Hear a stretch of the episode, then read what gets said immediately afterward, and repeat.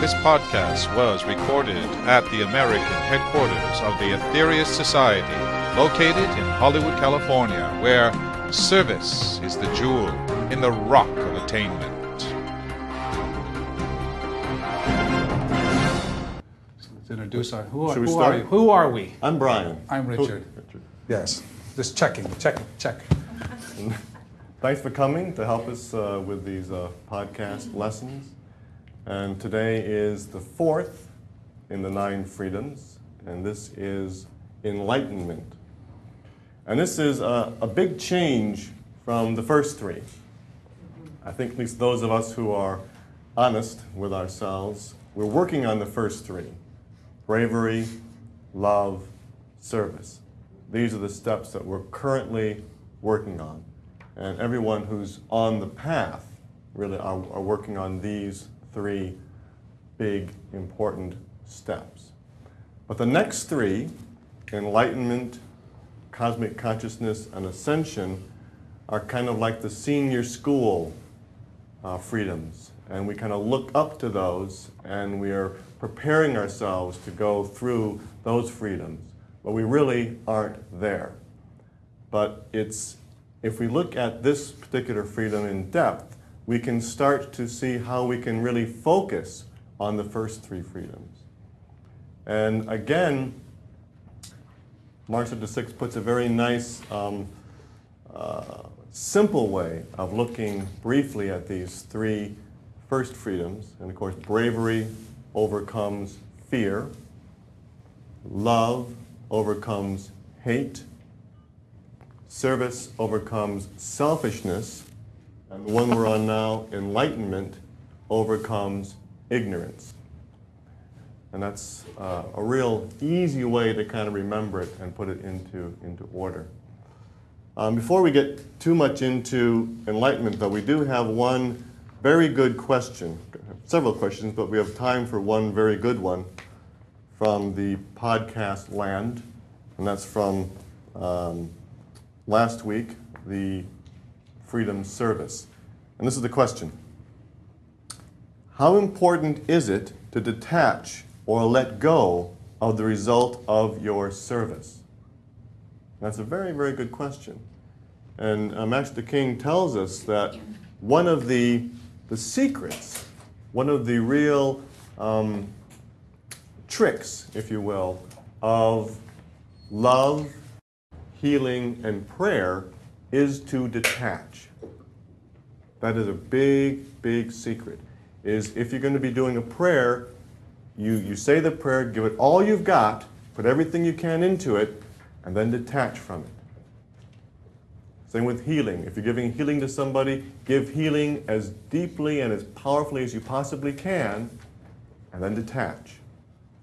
And that detachment is showing that within you, you know that this will work. It has to work by law. It has to work. The prayer has to work.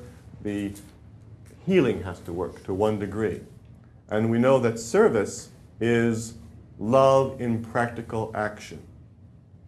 And so it's the same thing. If you're giving service, however you're going to give that service, you give it to the best of your ability, and then you detach. You let the fruits of the service go. And of course, we know from karma yoga, it's very important to not look for appreciation, or not look for people to thank you for what you're doing. You're giving service to God, and you want to help the person as much as you possibly can, but you aren't looking for them to thank you. So it's a very good question, and it is a very important point, a very important secret. To detach, let the fruits go. In love, we have seen miracles performed in this country and throughout the world. And I was talking with Brian this week, again, that it would be nice to put together some statistic, some data, which is always good to use as a measurement. And the world has, in the last for decades, experienced an enormous mortality decrease as a result of severe weather. There are a number of reports that I discovered researching this in the internet, and it's interesting to note that as of 1980, in particular, when the Saturn mission commenced, the Saturn mission, to those of you out there, it is a special mission that was presented to the Master King in 1981, and essentially it is a mission in which specialized energies are collected, are transmitted rather, and placed into a battery. This battery, which is now a storehouse of unique spiritual energies, is taken over a psychic center of the Mother Earth, and then it is dispersed through a cooperative system in which extraterrestrials are taking the energy from the battery and interlacing it and dispersing it into the finer actions and workings of the psychic center. That the battery is now on a boat, the energy is being released and melding in with the psychic center's energies, and it disperses throughout the entire planet. It's important to note that it's on the outpouring of the energy from the psychic center. Of course, psychic centers both go in and out, but in this particular mission, these energies are mixed, intermingled with the energy going out of the psychic center. One of the side effects that was told about this unique mission, the Saturn mission, is that 90,000 lives were saved from death or severe mutilation from the action of a single phase, the Saturn mission. Now, if we look at statistics, going back to love energy, because it's all about energies, spiritual energies. Going back to the 80s and into our current day, as of 2006, we have a severe, I mean, it's a wonderful statistic, by the way, a severe drop in mortality, in death rates, in circumstances where there's vast tornadoes, huge tornadoes that rip through countrysides and not only dance around, but actually rip through towns, and people's lives are completely saved. Somehow they're standing, and this has been reported many, many times, where they're standing in their living room and the tornado rips through their home, and somehow they're in a cocoon, wrapped in a cocoon of some sort, and they're protected. Families, seniors, it doesn't matter what age, and this is all across the world. In particular, recently, in the large storms that came through the Midwest, 1,000 miles was affected by these storms that ripped through Texas and up through Nebraska and, as you read, into the Midwest. And many, many lives were saved. Why? We go back, and always go back, to spiritual energy. We always go back to these unique qualities of the Cosmic Masters, how much love they have for this planet, and how truly they've impacted us. We're talking about floods, we're talking about tornadoes, we're talking about hurricanes. Just one statistic before we move on. In 1980, there was a drought, and 10,000 deaths were the result of this drought. 10,000 people died. And then from 1983 to 2006, only in America, by the way, only 12,434 people were killed, approximately. That was from 1983 to 2006. That's significant. That's 23 years. 1 year, 10,000. 23 years, 12,000. Look at the difference in the deaths that are being saved, or the lives that are being saved. It's fantastic. We're in an age of miracles. So I wanted to bring that up because it is a demonstration of divine love in its wonderment being enacted on this world, and we just so happen to be a part of this great history being written for our world. Very nice. So, now that we are here, should we start with the pronouncement? Yes, let's start tonight with our glorious Cosmic Master, Mars Sector 6. However, we have a question. A pre-question. Yes. Can we have a little recap of last week? Last week, of course, is the freedom of service. And service is love in action, love in practical action. And that really is the keynote in these days. That's the most important point to pull out of that freedom, is we are being told in these days that it's no longer time to go into the mountains and try and raise yourself up, but it's important to come into the cities, into the population areas, and give service as best you're able. Now, that really is the key point. And in doing that, you will raise the Kundalini and you will go forward in an advance in a very natural, unforced manner. That's the essence of service, last week's lesson. We learned, of course, the advantage of the podcast is you can always go back and listen to the lesson again. As the Master Mars Sector 6, I'll read quickly for you. The greatest yoga is service. The greatest religion is service. The greatest act is that act done in service. That's last week. That's pretty much right where we're at right now. Service is, it really is the jewel. And he described it as the jewel and the rock of attainment. And it's, you can do nothing better these days on earth than serve. Good question. Yes. Well, let's push on. And this, like I say, is the senior class now, Enlightenment, the first of the three senior classes. And let's start, Mark, with extract number 1, which is let's first of all get ready, prepare ourselves to feel the energy and the power from this great master. It's a very short extract, so let's try and really grab it, grab the energy and the power. Let's close our eyes, just slow the breathing, and just think for a moment, expand your mind beyond earth, float up above this beautiful green and blue planet of ours. Just imagine for a moment a floating satellite up there, floating around the earth, giving love and energy and power. And from one of the preeminent masters, Mars Sector 6,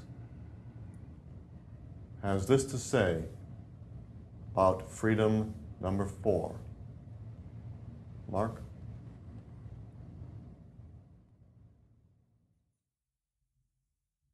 The fourth, our freedom will be enlightenment.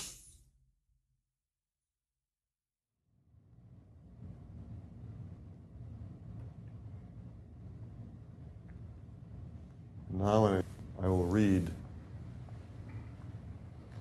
a couple of sentences after that. Freedom from ignorance can be brought about by all terrestrials who are willing to expend sufficient energy to bring this elevated state into being.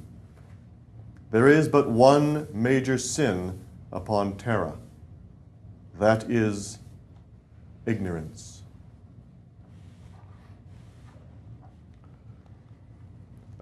It might be good, before we get too far into enlightenment, is to have a think of what is the definition of, first of all, enlightenment.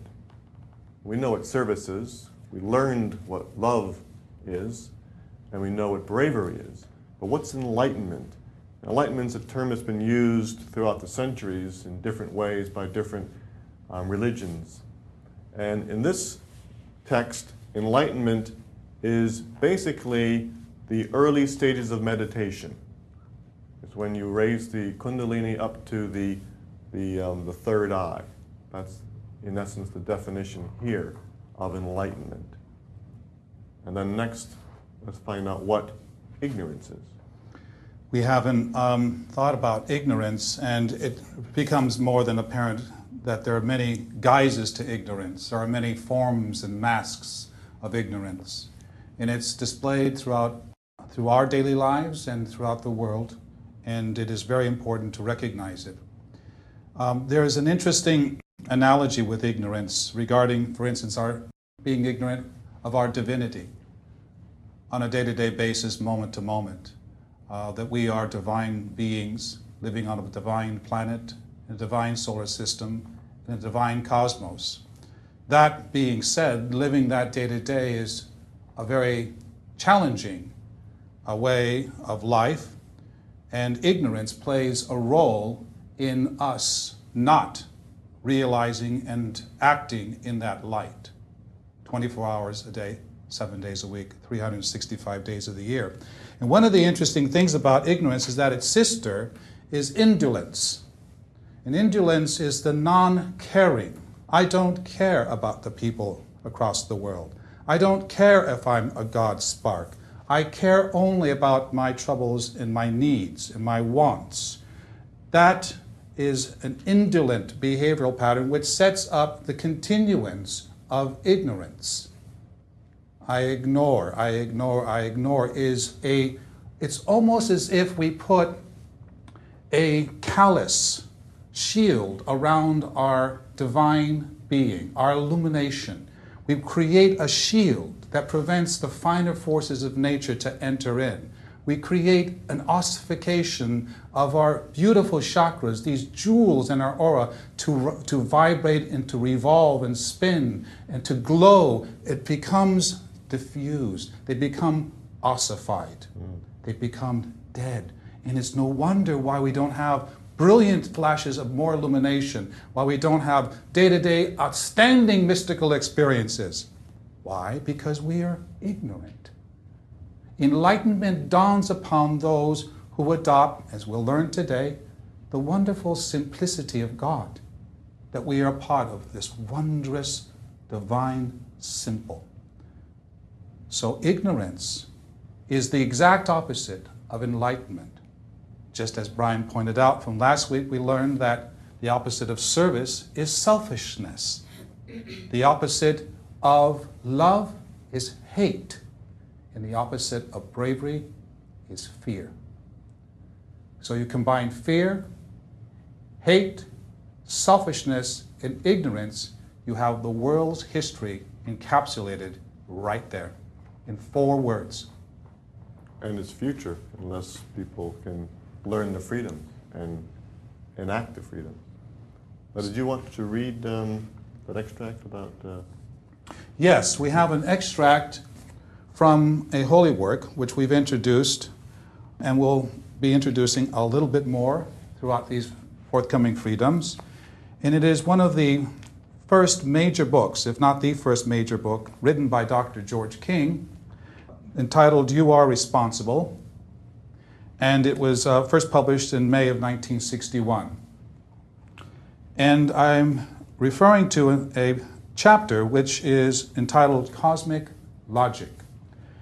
And the Master Aetherius, one of the chief communicators from Interplanetary Parliament, speaking to Earth, decided to present us with these wondrous truths. And I'm taking just a little segment of these precious pages and hoping that it brings to light a little great light, rather. So, the Master Aetherius. The very fact that you were interested enough to come tonight proves the stirring of conscience within you. Heed it and let it be your guide, your teacher, your illuminator, and you cannot go wrong. You can lead the world from the dark chaos that your atomic scientists and your materialists have put it into, up to the shining light of bliss, which is so wonderful as to be beyond all description. Surely, you would not sit with your foot in a naked flame. You would move yourself away if you could. Why sit shivering in the cold darkness of ignorance, which you yourselves have fabricated for yourselves, when You have only to raise your mind to that thing, that indescribably beautiful thing, that real thing, that true thing, that flame, that inspiration, that wisdom, that love, that perfection, which is within your very souls at this very moment.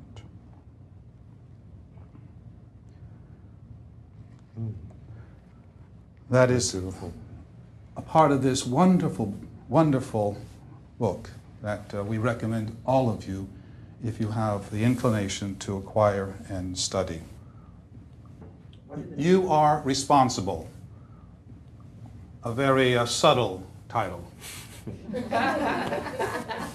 By whom? By Dr. George King. Oh. Yes. Available here at the headquarters and throughout the Aetherius Society, sold in all our headquarters and branches, as well as online. Now, shall we go on to extract 2? This is really where Mars Sector 6 gives us the real kernel of this freedom. Let's again prepare ourselves. And again, it's very short. This one's about 1 minute and 15 seconds. But it gives the real essence of this freedom. Mark, number 2.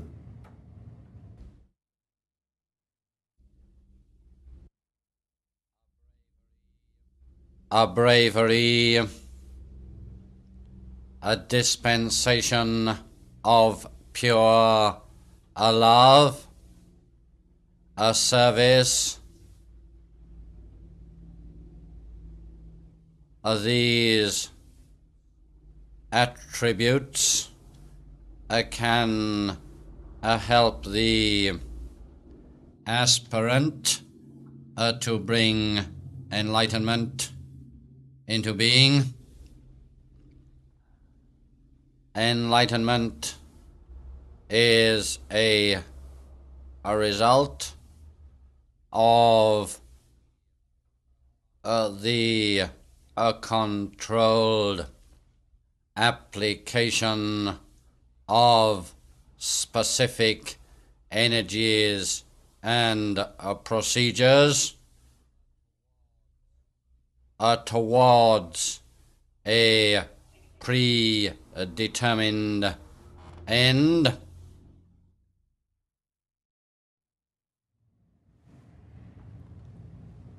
Now, there's a lot in there.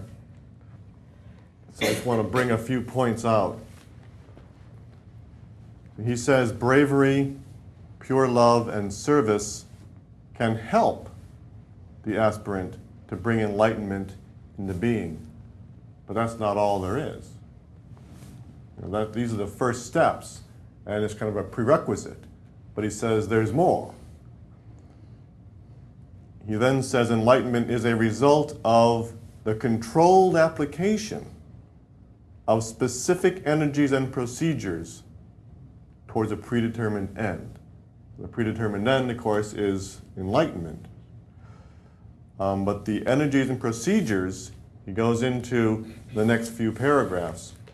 And he mentions 3 main energies.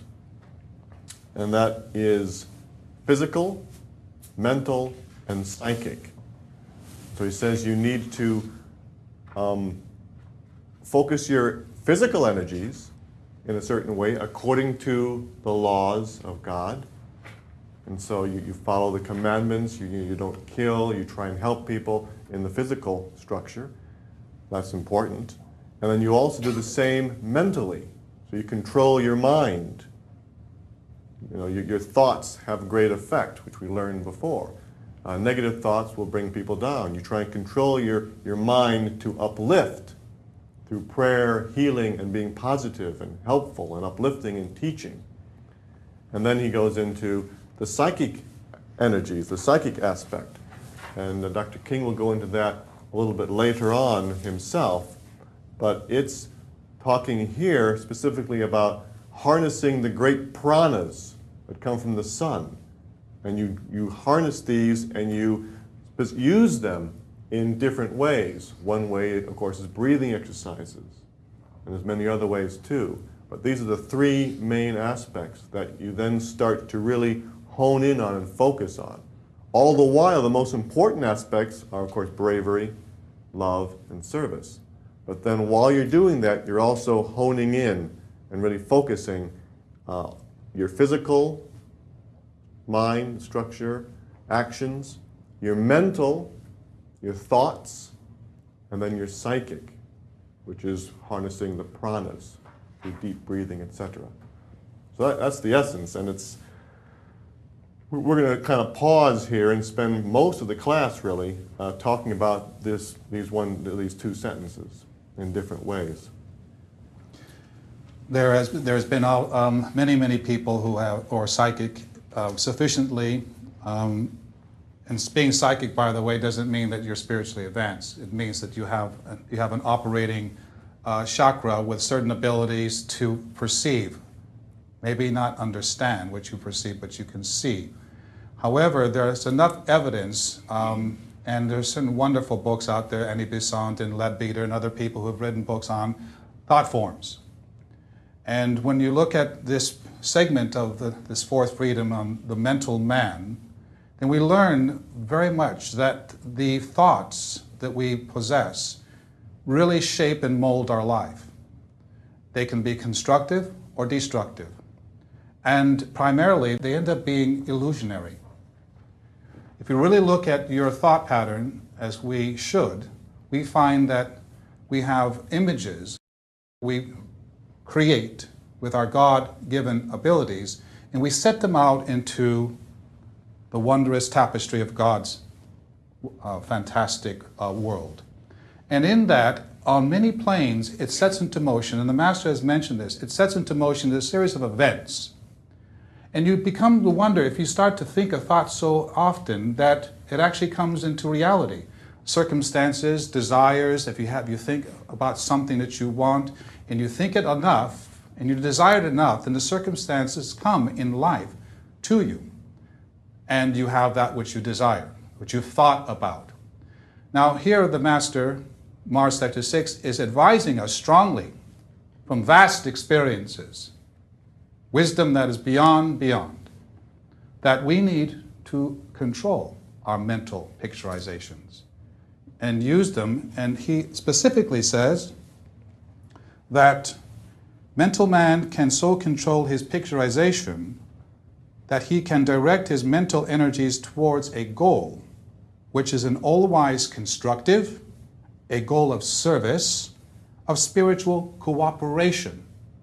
Spiritual cooperation. A great beam of creative, controlled mental energy can be directed towards all terrestrials, so that those ready will be mentally transmuted by this constructive, creative beam of energy. Think about it. Think about what he just said to us. He just said to us that a great beam of creative, controlled mental energy can be directed towards all terrestrials so that those ready will be mentally transmuted. We don't have to visit India. We don't have to visit any part of the world. We can actually send each and every one of us individually or more powerfully cooperating together as a band of brothers and sisters and send a great beam of collective power and mentally transmute. Well, the point is, too, that you're sending these energies out anyway.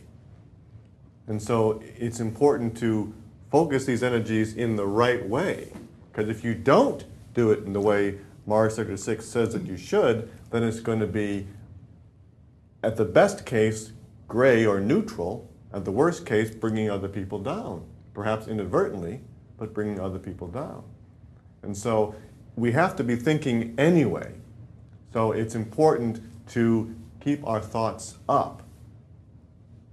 Even if you are feeling down, and this may seem like an odd thing, I know certain psychologists and whatnot say, let it all out. You know, if you're feeling bad, just let it go. But that's not always the best case.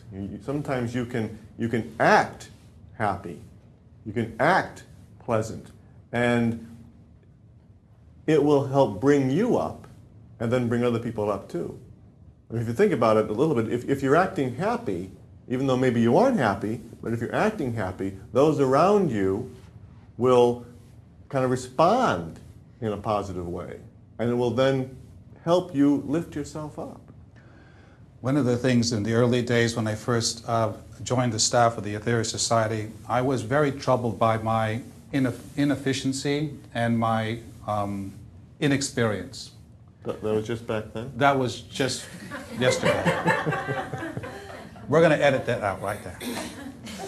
And it was back in the 70s, and I was perplexed half the time. I was extremely worried that I was not doing the right thing for the master and the church. And so as a result, I stumbled. And all the things that I did were not done correctly. They were done half-heartedly because I was fearful and worried that I would do something wrong and thereby stop the flow of the work that was going on and create some trouble. So this went on for a short period of time, I think. And one day, Master King allowed me to go on a walk with him, which was a traditional event here at night. About 10 o'clock, he would take his dog, Sandy, and put her on a leash. And he had elected one or two men, or sometimes three men, to walk with him for about 20 minutes, an evening stroll at 10 o'clock. And during that time, I would be quiet because the master needed to speak first, and I was very apprehensive, and I was, I was apprehensive. And he said to me, out of the blue, he said, "Richard," he says, "you need to act, and then when you act, you shall become that which you act." And I thought for a moment, what did he mean by that? And then, of course, I contemplated on this, I thought about it deeply, and I said, aha. And then he said the next day said, right, he says, "Now, I want you to do this." He gave me an assignment to do. And it took a man of a different experience pattern that I had, but I remembered what he said. He said, "Act, and then you'll become that which you act." And so I put on this false bravado, this false personality of assurance, and I knew what I was talking about. To a degree I did, but I was young in those days. And I went about the task at hand I was given, and lo and behold, the people that were around me that I related to took me as being confident, number one. Number two, when I came back to report that the issue that, or the job that was needing to be done was done successfully, and he praised me, he said, "Very good, what did you learn?" I says, "Well, I acted.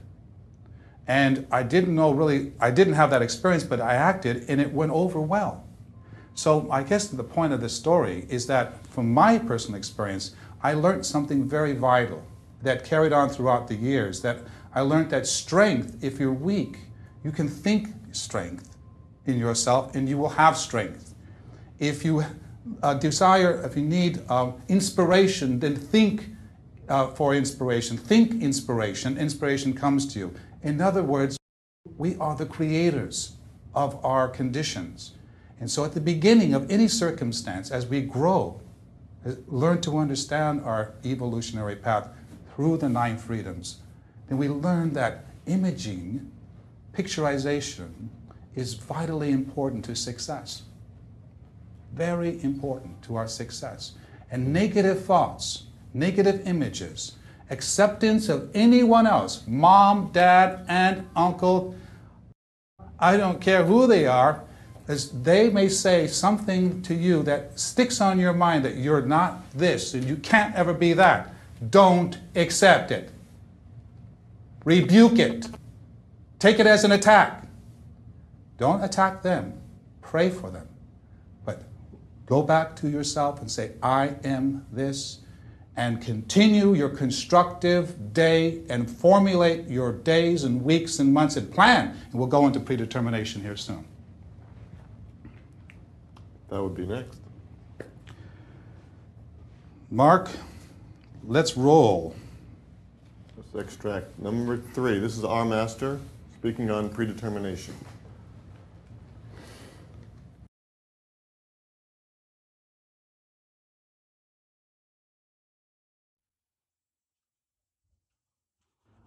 Every unit of energy that you use must be used either constructively or destructively, or neither constructively nor destructively. There are only three ways to use energy. One white, one black, and one grey, if you like. But no matter how you use this energy, you are responsible for every micro unit of its use. It's a shocking thing, isn't it? Staggering thing. Really, we need to be brave to have such a thought. Because if we're honest, immediately we begin to realize, great heavens, look how I have wasted my life. We all think this. Every honest man admits that he could have done more with his life. No matter how that life is devoted to service, every honest man admits this.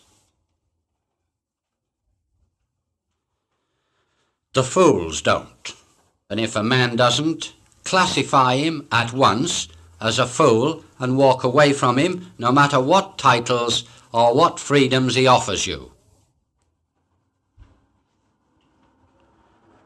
So, we must use all energy towards that predetermined end. Must predetermine the end, no matter what it is. If you come together in prayer, as many of you do, automatically you begin to predetermine your end. Your end in this case is to send out energy for world peace or enlightenment or world healing or something like that. This is predetermining an end of a certain action. And your prayer goes out. But if you come together, oh, let us pray. Without predetermining any end at all, you might just as well say cat, cat, cat, or dog, dog, dog. Believe me. If you stand in church, in a temple, in Aetherius house, or in a market square and sing a hymn without predetermining the end of that hymn, you might just as well sing Tiger Rag in a backstreet bar. Believe me. It's true. It's absolutely true. I told you I was going to be very straight tonight. I'm laying the truth down in simple language. But if you come together to sing a hymn for somebody's benefit, for the benefit of the world, for the benefit of building a temple, no matter what that end is, especially if it's a good end, then if it is a good end, you have done some good. Now, this might be very simple to a lot of you, but maybe it hasn't dawned on some of you. So we must predetermine the end of all things.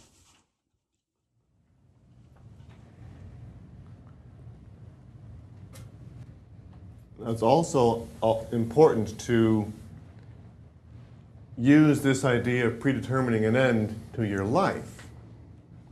It's so, these days we have so many distractions and so many different pressures putting on us by our family and our friends and our jobs and just trying to survive in this world. And it's easy to react. It's easy to react to all the different demands. And if you are spending your whole time reacting, you are not predetermining where your energies will take you.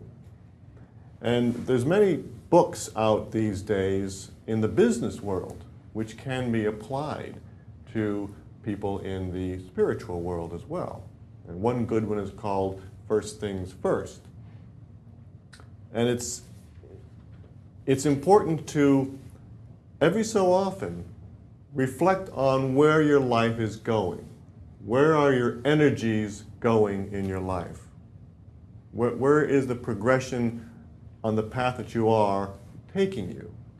And look ahead a month, a year, 3 years, 5 years, and kind of plan it out, think it through. Get one of these little books that kind of take you through it and plan things out a little bit. Because later on, Mars Sector 6 says there's another thing that's important in getting to enlightenment. And that is, this is brought about by strict control and the manipulation of the individual's karmic pattern through service and so on. And so you need to think about manipulating your karmic pattern. You know, what are the difficulties that you have in this life? Where might they have come from? And how can you change the way you're doing things that will learn the lesson that that difficulty is presenting you? You know what I mean? You know, kind of think of it in that way. You know, think of all lessons, all challenges, all difficulties are great gifts that your higher self has designed for you.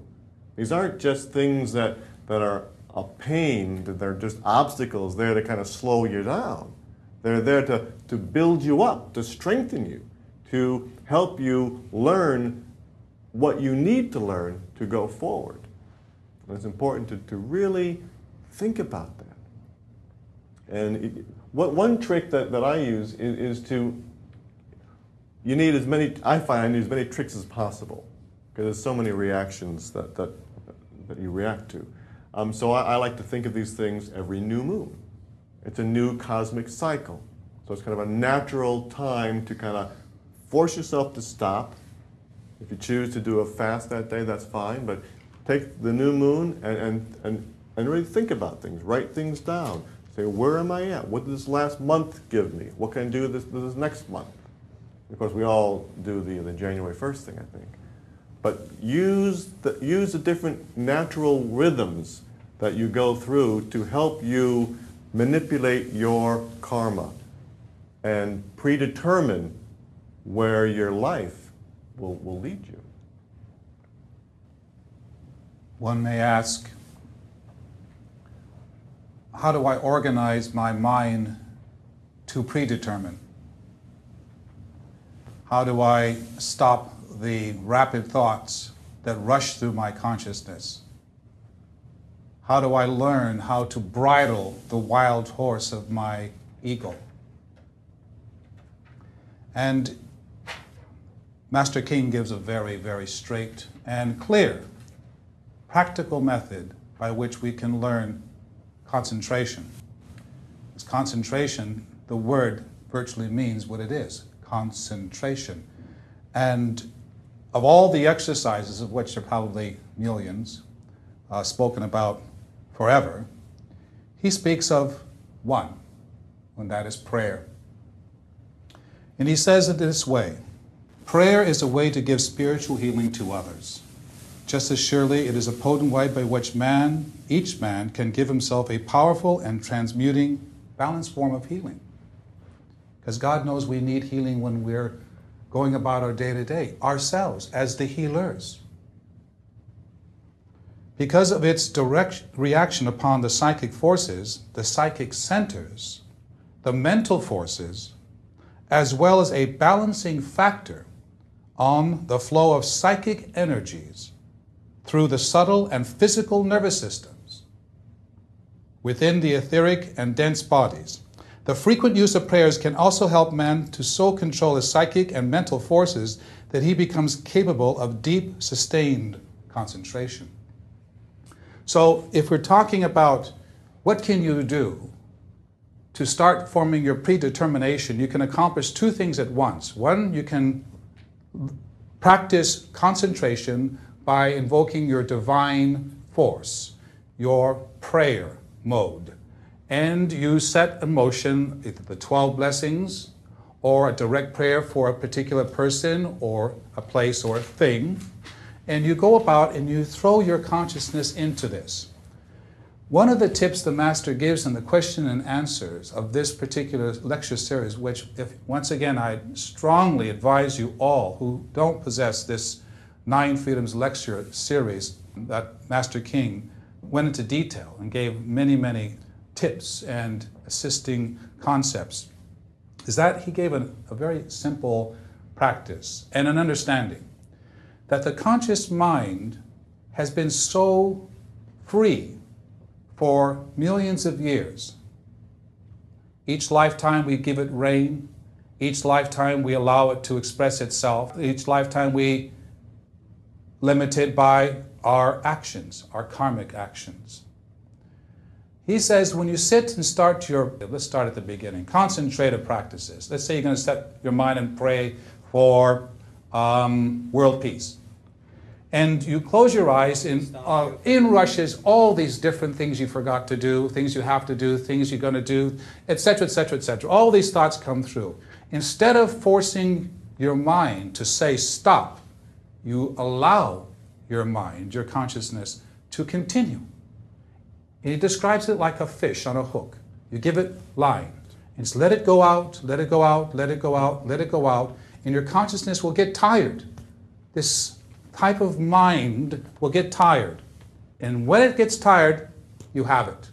Then you leap into your spiritual direction, your predetermined spiritual act. And it will be suffused, and it'll be tired, and it won't bother you for as long as you go into your action.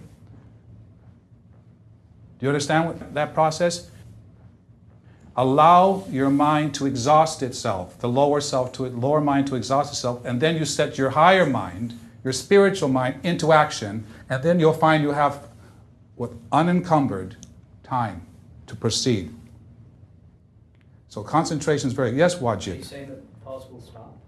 I've experienced this. The thoughts subside to almost whisper nothings. Your higher mind or your ancientness starts to take control, and then you start to focus, and this is where you got to take advantage of this, because once the fish has been wound out, then you got to reel it in the sense that now the reeling in is the direct predetermined action. If it's a spiritual practice, if you're leaping into, like say you're concentrating on the 9 freedoms. If you want to read, let's say, a page without your mind driving you nuts, you have to let the mind go off and let the line go out, as the master describes it, the fish going off. And then once it exhausts itself, and you'll feel this, everybody will feel this, believe it or not. It'll take some time because you'll be surprised. But when it happens, then it's like a calmness. It's a serenity. And then you leap into that which you're concentrating upon. That's why he's mentioning prayer. If you're going to study the teachings, study the teachings. But in the same token, throw in a little prayer, because he's advising us, strongly advising us all, that prayer accomplishes so many tasks. It sends out the power to the target, to the people, and at the same time, it flushes you with this wondrous light, and it helps your body, your mental bodies, your psychic bodies, the different bodies that we possess.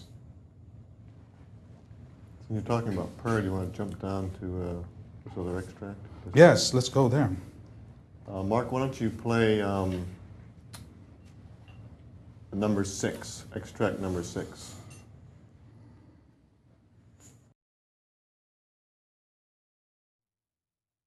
You might regard the psychic energy in some of you as sour milk. It has to be washed out.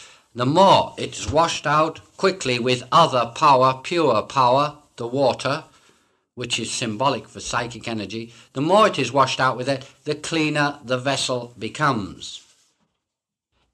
If some of the healers, like Harry Edwards and so on, was to suddenly stop healing, he'd go absolutely stark raving mad.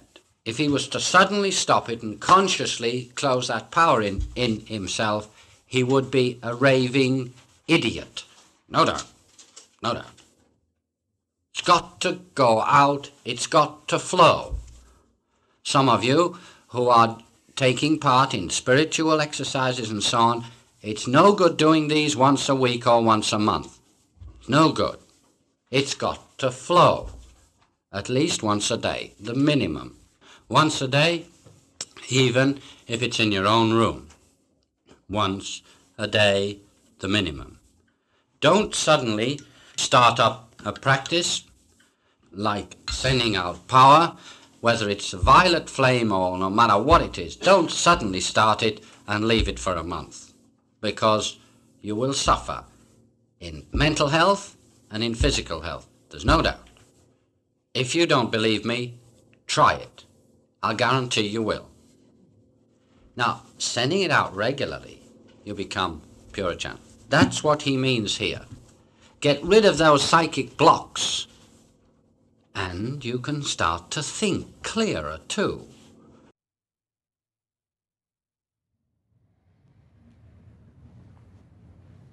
Should we pause for a couple of questions? Anyone have any questions on? Yes, I have a question. Saint Goo-Ling. Mm-hmm. Now, in the Roman Catholic Church, we have saints, canonized saints.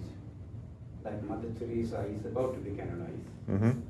Why do you call Goo-Ling saint? Has it reached a very high stage in the spiritual path? Well, he's a member of the Great White Brotherhood, Saint Goo-Ling. He's an ascended master, so he's actually gone through, right the way through, the sixth freedom. So he's an ascended master. He's finished the sixth freedom. He has the ability to go to another world, but he chose to stay back and help mankind. So he, along with many hundreds other masters, are members of the ascended hierarchy or ascended masters. And because he's actually of Chinese descent. Oh, he's Chinese. Yes. And when did he pass away? How many years ago? I don't know. Roughly.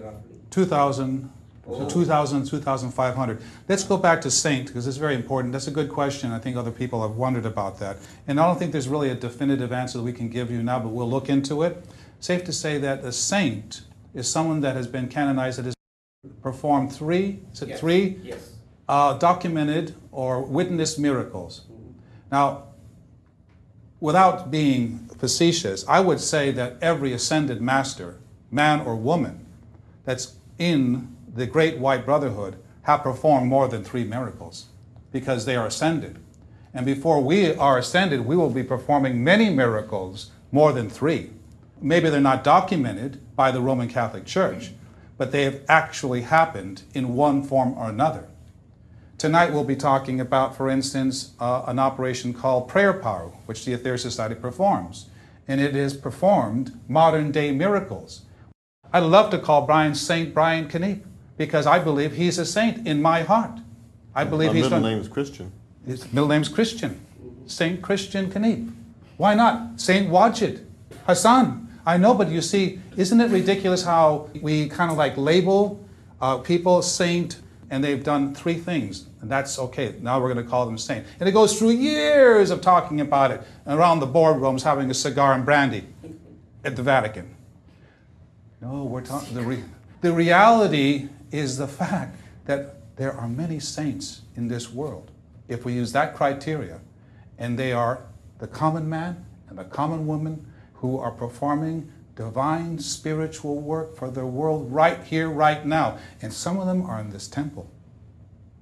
So let's go forward. Saint Goo-Ling is one of the key communicators and has been from the Great White Brotherhood throughout the many years since the inception of the Aetherius Society. And he was the one who helped form the Aetherius Society whilst the master was in deep meditation for 3 nights and 4 days.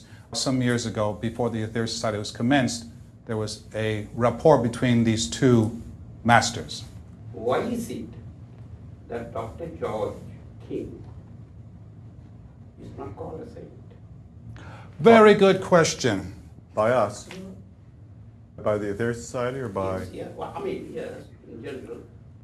A large part of the work that he did on Earth, he did a lot of moving around the different realms and fixing problems.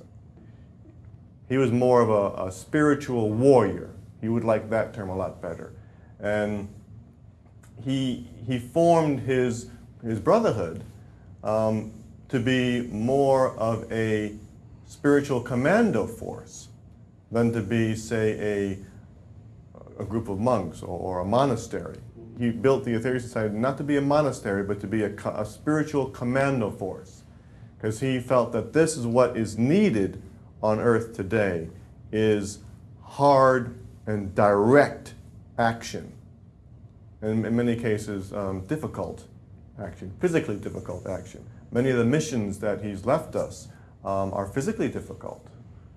And so maybe he's also trying to show the people you can be just an ordinary person or do certain things and be highly spiritual. Now, for sure, you know, I read some of the things in this book. He has definitely reached the Kundalini power, just like Jesus Christ.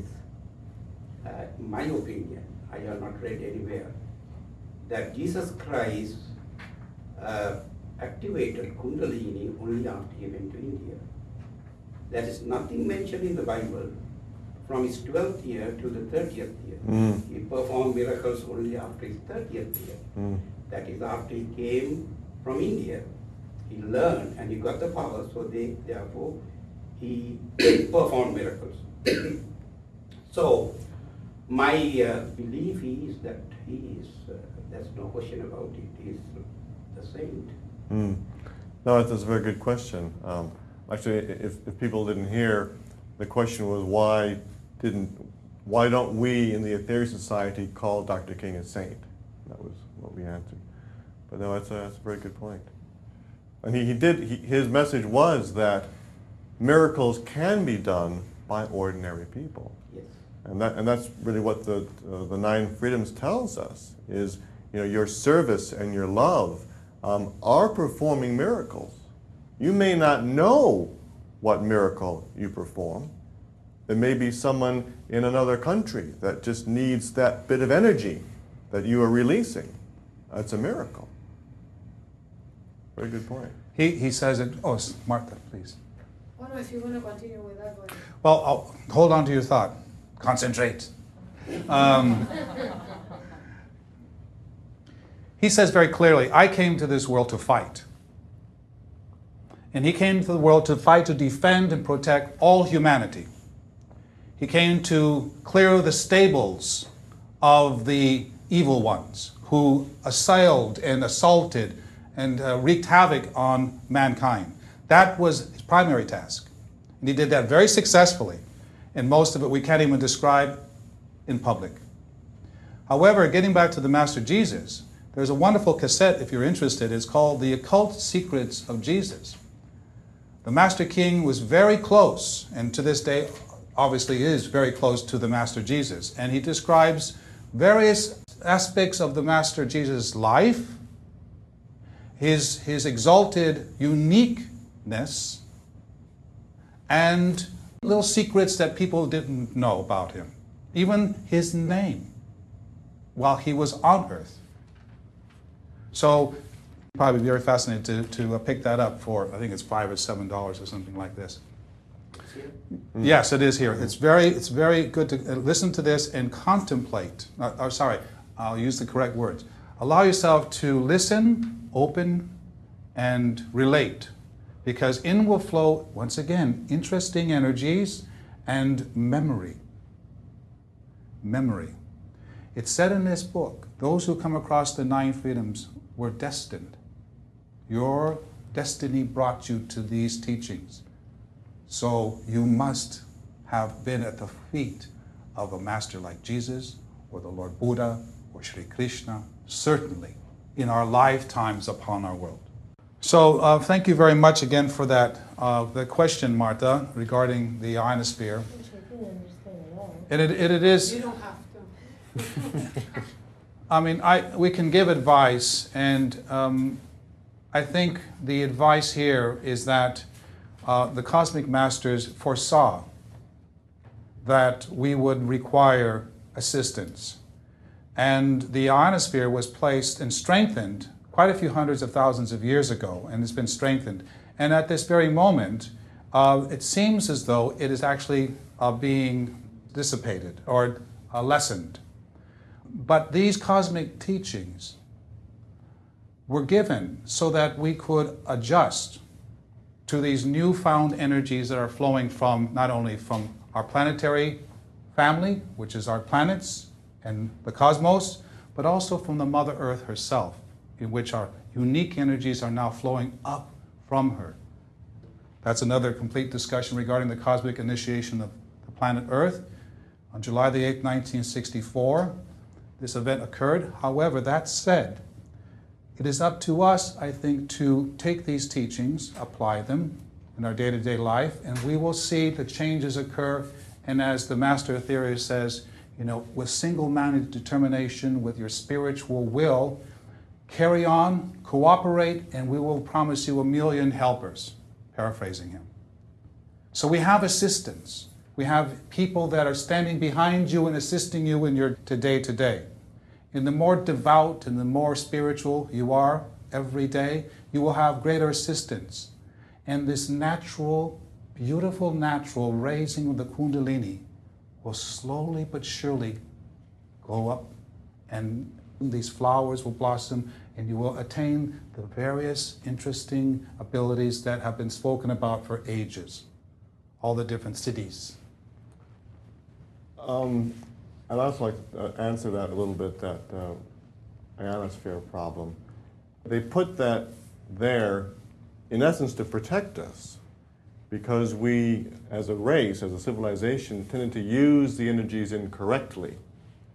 Unfortunately, it blocked all the energies, or shall we say, it filtered all the energies, both the good and the negative. And so that's why it's been taking us so long to get to where we're supposed to be going. But that's the genius of satellite number 3.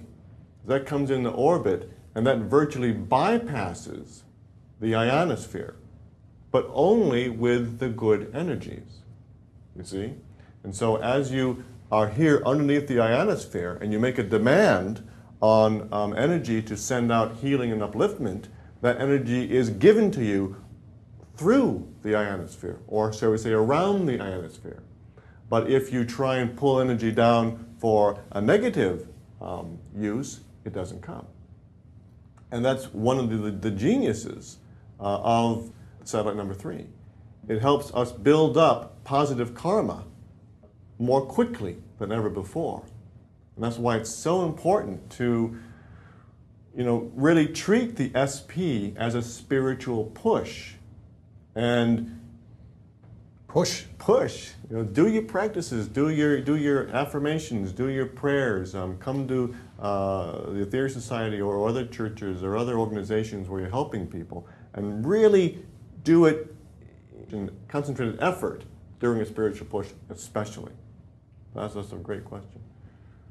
Thank you. Yeah, we better let's jump ahead to. Should we jump to the breathing and limitation one?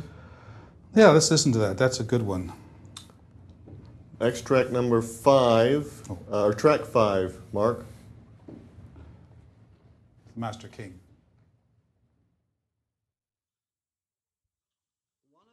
One of the most potent exercises on Earth is deep breathing. What do you do when you do deep breathing? Well, the first thing you do is to train the mind. To exercise free will, not at all. You train the mind to put up with limitation. Control of breath isn't free will. It's imposing limitation upon your breathing. When you give service to others, you are too imposing a limitation upon your actions. When you go to others, you listen to their woes and so on. You are imposing a limitation upon yourself because you are taking upon yourself a part of their responsibility as well. This is imposing a limitation upon yourself. This isn't letting a basic free will take you down to sunbathe at Santa Barbara, but to sit in a back room listening to some other person pour out their woes and troubles, or giving healing, whatever it might be. Service is imposing a limitation. It is the imposition of a limitation upon, certainly upon the basic self. There isn't any doubt at all. And yet, many people do it, every day and are continuing to give this service in one way or another, either by prayer, whatever it might be. My friends, if you are to know freedom, you must be willing to give up your free will. If you are not, you will never know freedom. That brings up a real keynote in the teachings that the Cosmic Masters give us. And that is the lessons all the way from the galaxy to the sun, to the Mother Earth, to the Ascended Masters who stayed behind on Earth. The lesson is to reach the heights, reach as high as you can, but then bring yourself back down to give service to those around you. And here he's saying it again, give service. Do your breathing exercises, do your spiritual reading, but also give service wherever you possibly can. Help people out, especially spiritually. And for example, if you listen to some of his tapes and lectures, he talks about different spiritual practices that are very powerful. The AUM, for example. You can just sit and chant the AUM for hours and hours and hours. And he says in that particular lecture that this can bring you great states, great ecstatic states, just by chanting the AUM over and over and over again.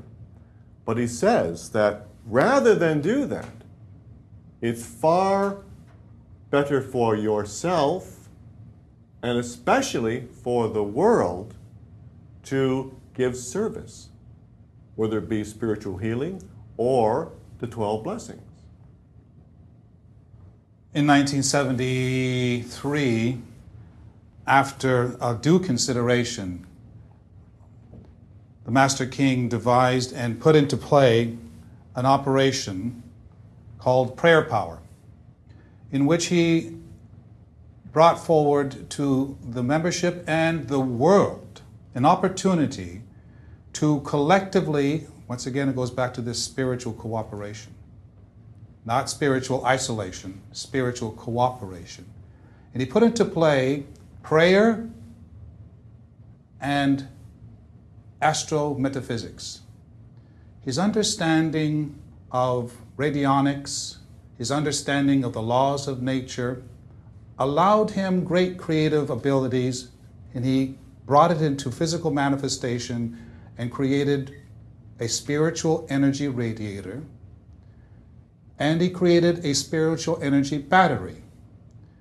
And throughout the years, for different modes of operation, he developed Operation Prayer Power that gave all humanity an opportunity to come together to combine the Tibetan-Buddhic mantras and the prayers of the 12 blessings of the Master Jesus, invoking an enormous amount of spiritual energy, sometimes on a holy mountain, sometimes in a temple like here, sometimes in a small little hall, or sometimes in Caxton Hall in London. And as it developed, this battery would be charged with this directed spiritual power and captured like quicksilver, compressed, becoming cosmic energy. Now, it's easy to say what I just described, but it took him years. It took hundreds of man-hours for individuals to be guided under his tutelage, under his guidance, to create the machines and to create these devices to exact specifications, to a thousandth, sometimes to a 10,000th of an inch.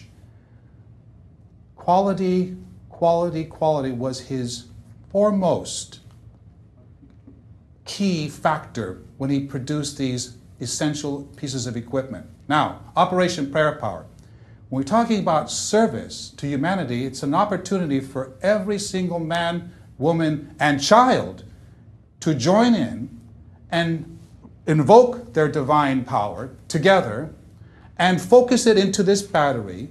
And from that position, when the world has drastic occurrences, for instance, earthquakes, loss of life, buildings completely destroyed, tornadoes, hurricanes, floods, droughts, even wars.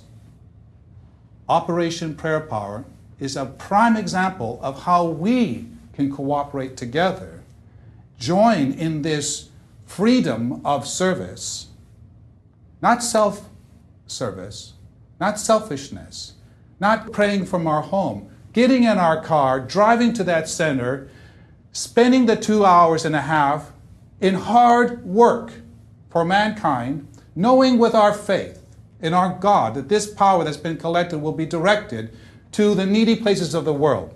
I can remember, Brian can remember, those of us around can remember, if he caught wind of things that were happening before they happened. He knew that hurricanes were going to strike, let's say, Mexico, coming in through the Yucatan and hit Mexico. He knew, and he was receiving information, that this was going to be a major disaster, and he went into immediate action.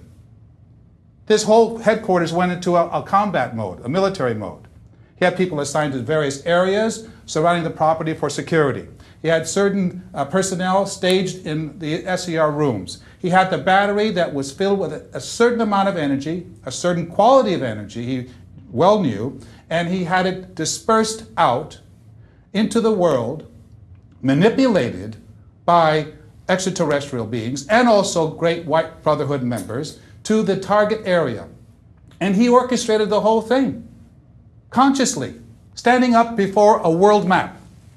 Operation Prayer Power went into action, and if you read the news articles and if you studied the events, you'll see it was miraculous how things just worked out. Silently, it slipped away in the news. No one cared much more about it. Why? Because the miracle had happened. There's no news to miracles anymore. It's just another thing. It's like sunlight. Who cares? It's there every day, so what? So here we have an opportunity to perform a major magical service for the planet in Operation Prayer Power. You mentioned how long it took him to devise the machinery, but you didn't mention how much time and trouble it took him to train us to invoke this power. Yes. Yes. I think yes. Possibly he would have said that that was even the more difficult yes. task. Yes. Because he taught the people back in the 70s when it started. Well, first of all, you devised the ritual where you have as Richard mentioned, the Tibetan Buddhist mantra circle, and then the prayer team. But he had to teach the people how to invoke the mantra. And it's a very different recitation of mantra than is used in most places. Most places are very kind of gentle and beautiful sounding. But he had people be very dynamic in the initial times, very dynamic with his mantras. And then he also had to teach people how to invoke the prayer energy, to collect this energy with the mantras and collect it, and then with all your love and yet power, pressure, to push the energy into the battery. And he was virtually teaching people to manipulate energy as adepts could in the past.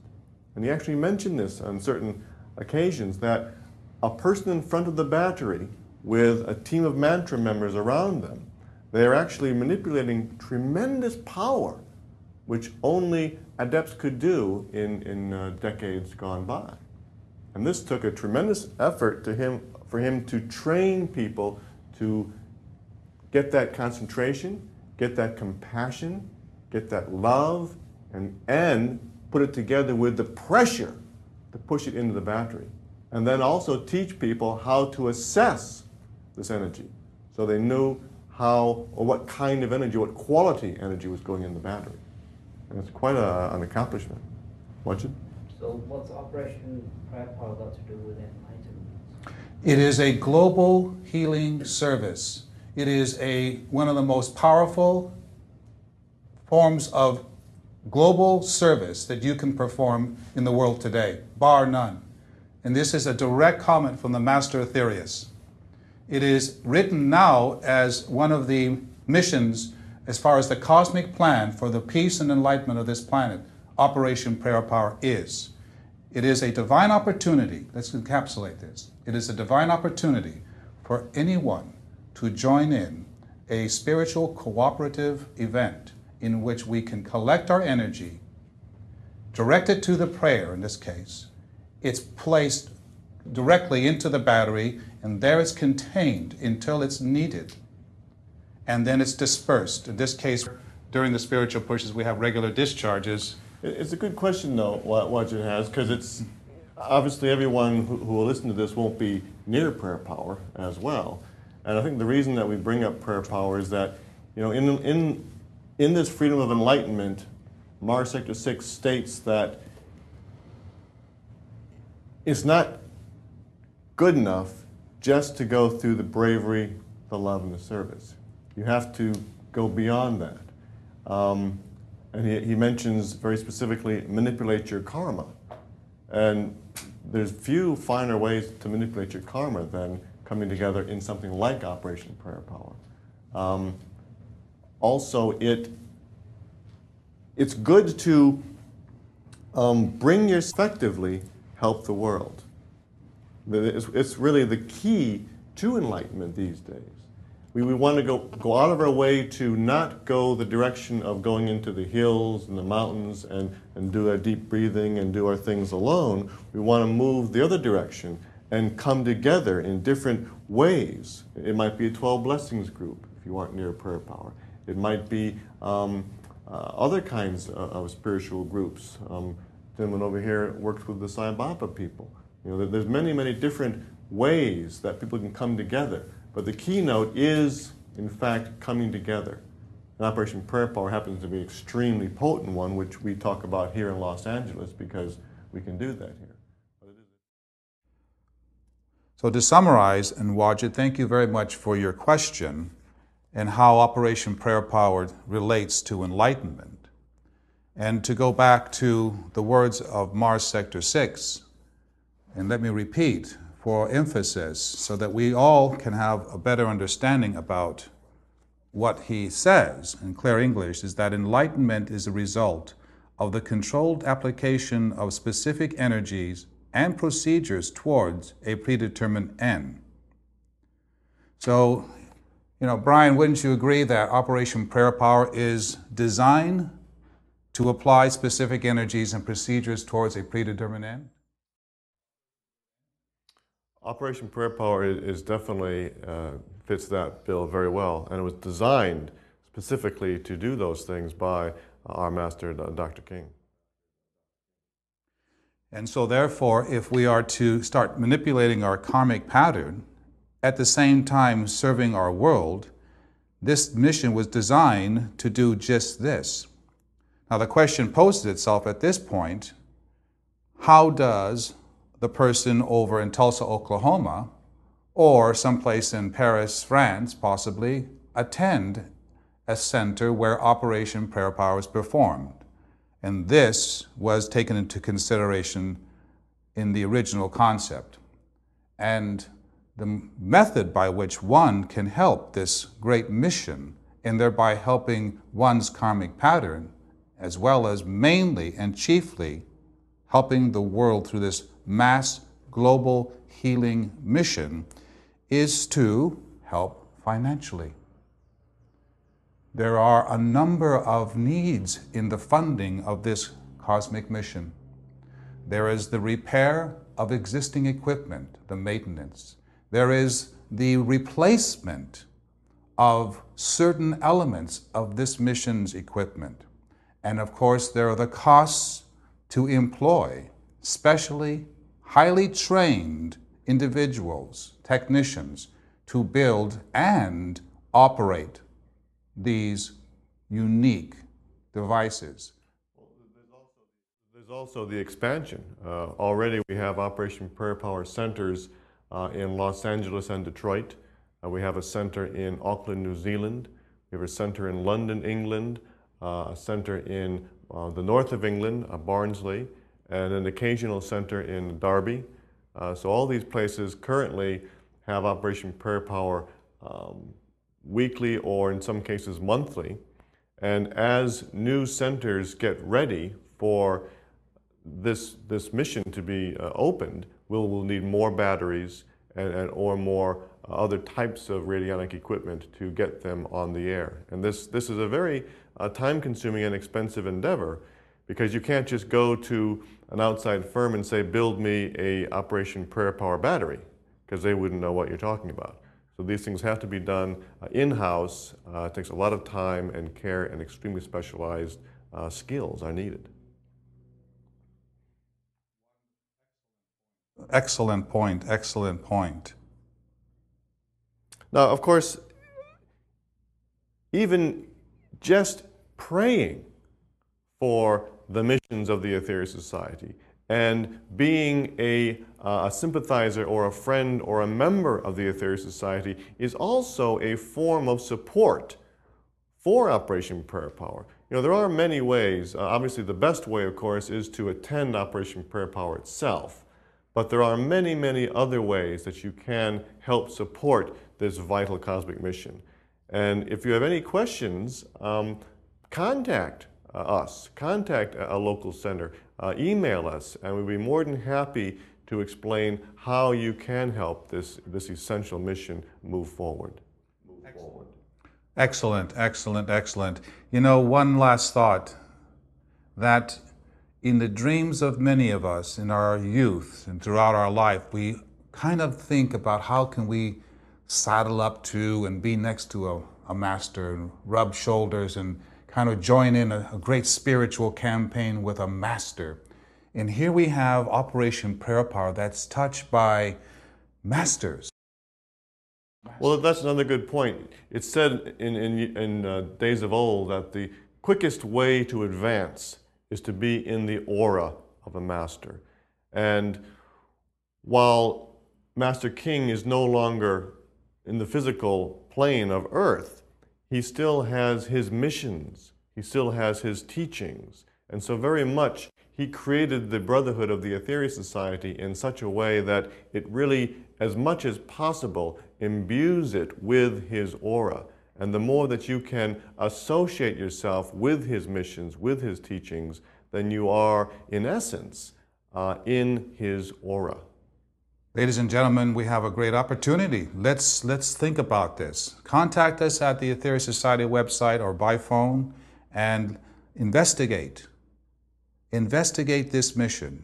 We're just making this hopeful suggestion that you turn to this great mission. It's a wonderful opportunity to serve the world and your great karmic pattern. Very important. Very important. And now let's move on and see what else we can get out of this wonderful text, the fourth freedom, enlightenment. But what's being said here is that to get there, you have to do different things than you had to do in the past. Okay, so the freedom of enlightenment, he's not really describing the freedom of enlightenment. He's describing how to get to that enlightenment state. Okay? In other words, you do bravery, love, service, but then you have to do more to get to enlightenment. And he's describing in this text of what to do to get to enlightenment. And one of the key things that we're bringing up is prayer power, if you possibly can, is a tremendous aid to get yourself to enlightenment for the reason that we stated. Does that answer your question? What we haven't covered, Wajid, in our 90-minute study group tonight is that there is a large segment that is not covered, in which he does cover in the Nine Freedoms, and that is the description of what concentration, and then evolving into contemplation, and then evolving into true meditation. And that is a large segment of what enlightenment truly is, those states.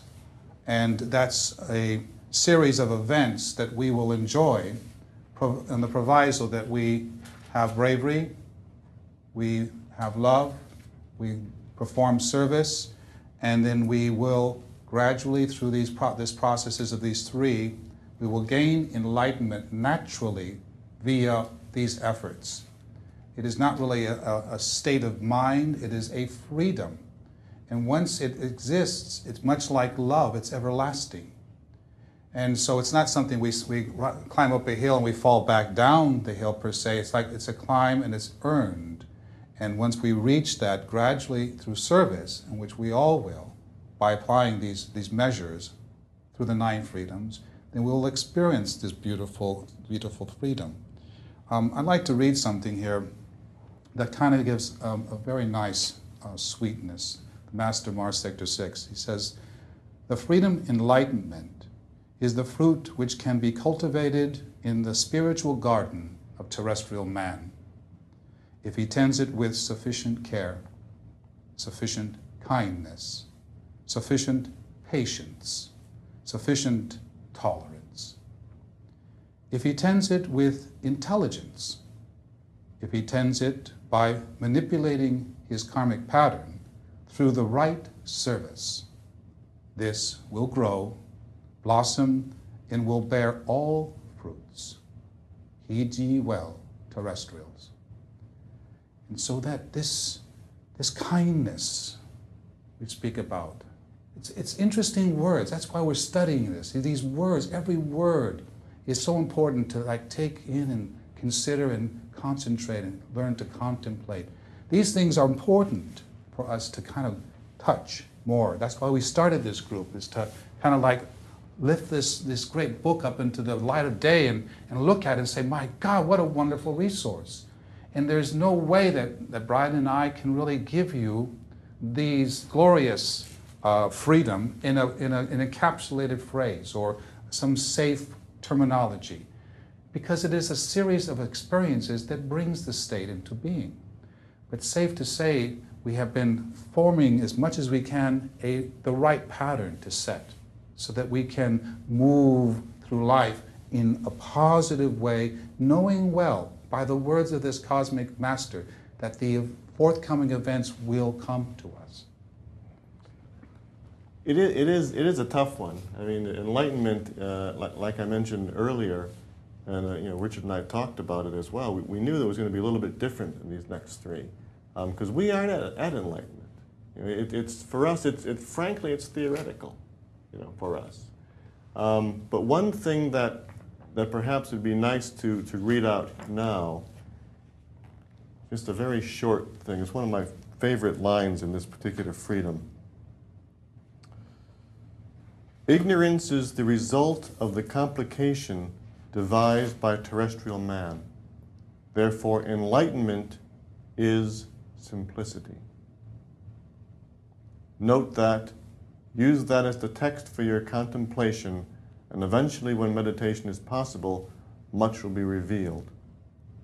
So just to repeat that one phrase, enlightenment is simplicity. And if we find our minds getting all muddled with, you know, psychic energy and mental and physical and what are we going to do, sometimes it's good to kind of step back and say, enlightenment, like God, is simplicity. And sometimes, you know, like when we learned in the second freedom that love is more than a state of mind. And of course, love is one of the things that you use to get to enlightenment. So enlightenment clearly is way more than a state of mind. And so sometimes our mind can kind of work too hard on these problems, and you get muddled, and you get confused, and you get distracted, and you get upset. And sometimes it's good to kind of sit back and say, enlightenment is simplicity. And it's almost like turning off your head and kind of going either into your heart or into your higher intuition.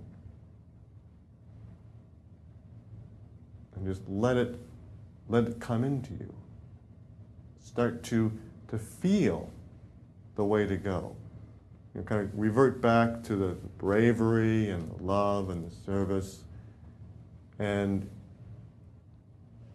if you use your mind to try and drag everything together and say, okay, what am I going to do today? What am I going to do tomorrow? It might be elusive. But if you study these in the background, think about them, and then when you're trying to decide what to do, go back to their simplicity and feel the right thing to do, you know? There's always a warning, and the masters always give a warning. And in the end of this freedom, Master Mars Sector 6 refers to discrimination, not racial discrimination. Discriminating as far as truth versus downright lies. And it's very important, and they teach throughout, well, since 1954, there were so many different beautiful transmissions and powerful transmissions that really isolated to discriminate, how to discriminate, and they teach from their position in the cosmos what to look for. So we're not going to do that tonight, but at ending here, discrimination is very important. He says here, for instance, while you slip like one of your animals from place to place, chewing here and there, you will not gain enlightenment. So it goes back to the service. Choose well, stand fast, know God. So there's a bargain here with the angels. You know, the bargain with the devil? Well, you bargain with the angels. In other words, if you want to gain enlightenment, which takes centuries and thousands of years, possibly, well, let's start knowing that this is up the ladder we're going to climb by continuing the first three freedoms. And that's what we're encouraging here. When we get to, Waj is going to be sitting here, by the time we get to Saturnian existence, he's going to go, I have a question. And we're going to say, we don't have the answer, but we're going to support with all the resources that we have and support in so many different ways these glorious freedoms that we have yet to experience, but they're out there and it's our future. Speaking about discrimination, is one of these business books, I forget which one it was, I think it might have been First Things First, and they say that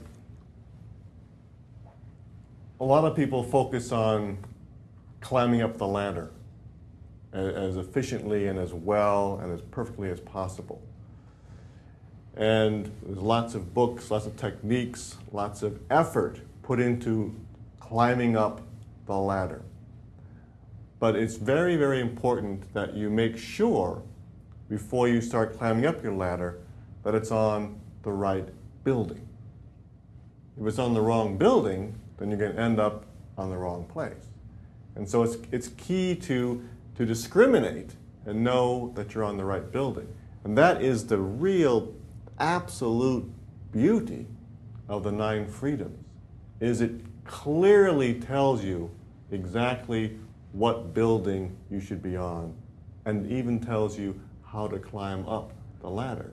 Now it's up to you to learn how to climb up that ladder and really focus on climbing up that ladder. But at least with the Nine Freedoms, you are absolutely confident that your ladder is on the right building.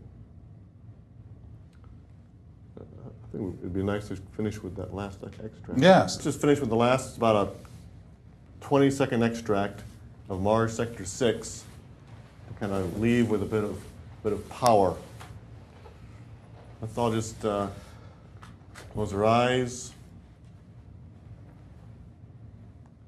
And this time, once we listen to it, let's just raise our hands right afterwards, and we'll just send a little bit of thanks and energy to this great master. So let's prepare ourselves both to listen to and feel the energy, and then give a little back. Mark number 8.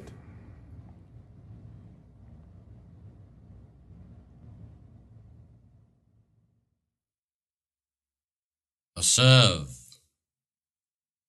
Manipulate your karmic pattern. Then you will be allowed to walk through the dawn of enlightenment. Let's raise our hands. O divine and wondrous Parabrahma,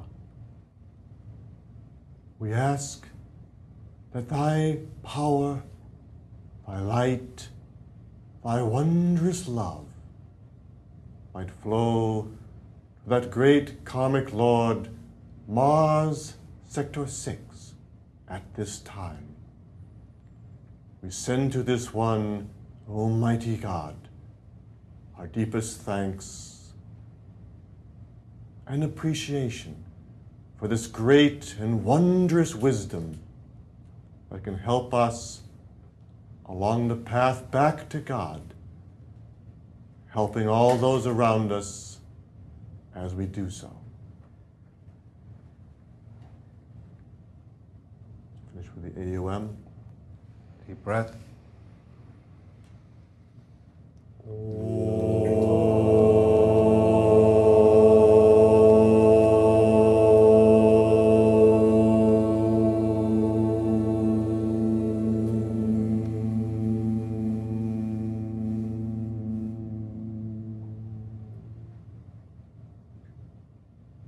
It is done. Well, thank you all very much. Thank you for coming. Thank you for coming. Thank you. Thank you. All music, Mark. This brings to a conclusion the fourth freedom, enlightenment. Next week we shall continue our study of the 9 freedoms with the 5th freedom, cosmic consciousness. Those of you who wish to avail yourselves of the Aetherius Society materials and other holy works, please visit us at www.aetherius.org. Your Cosmic Connection.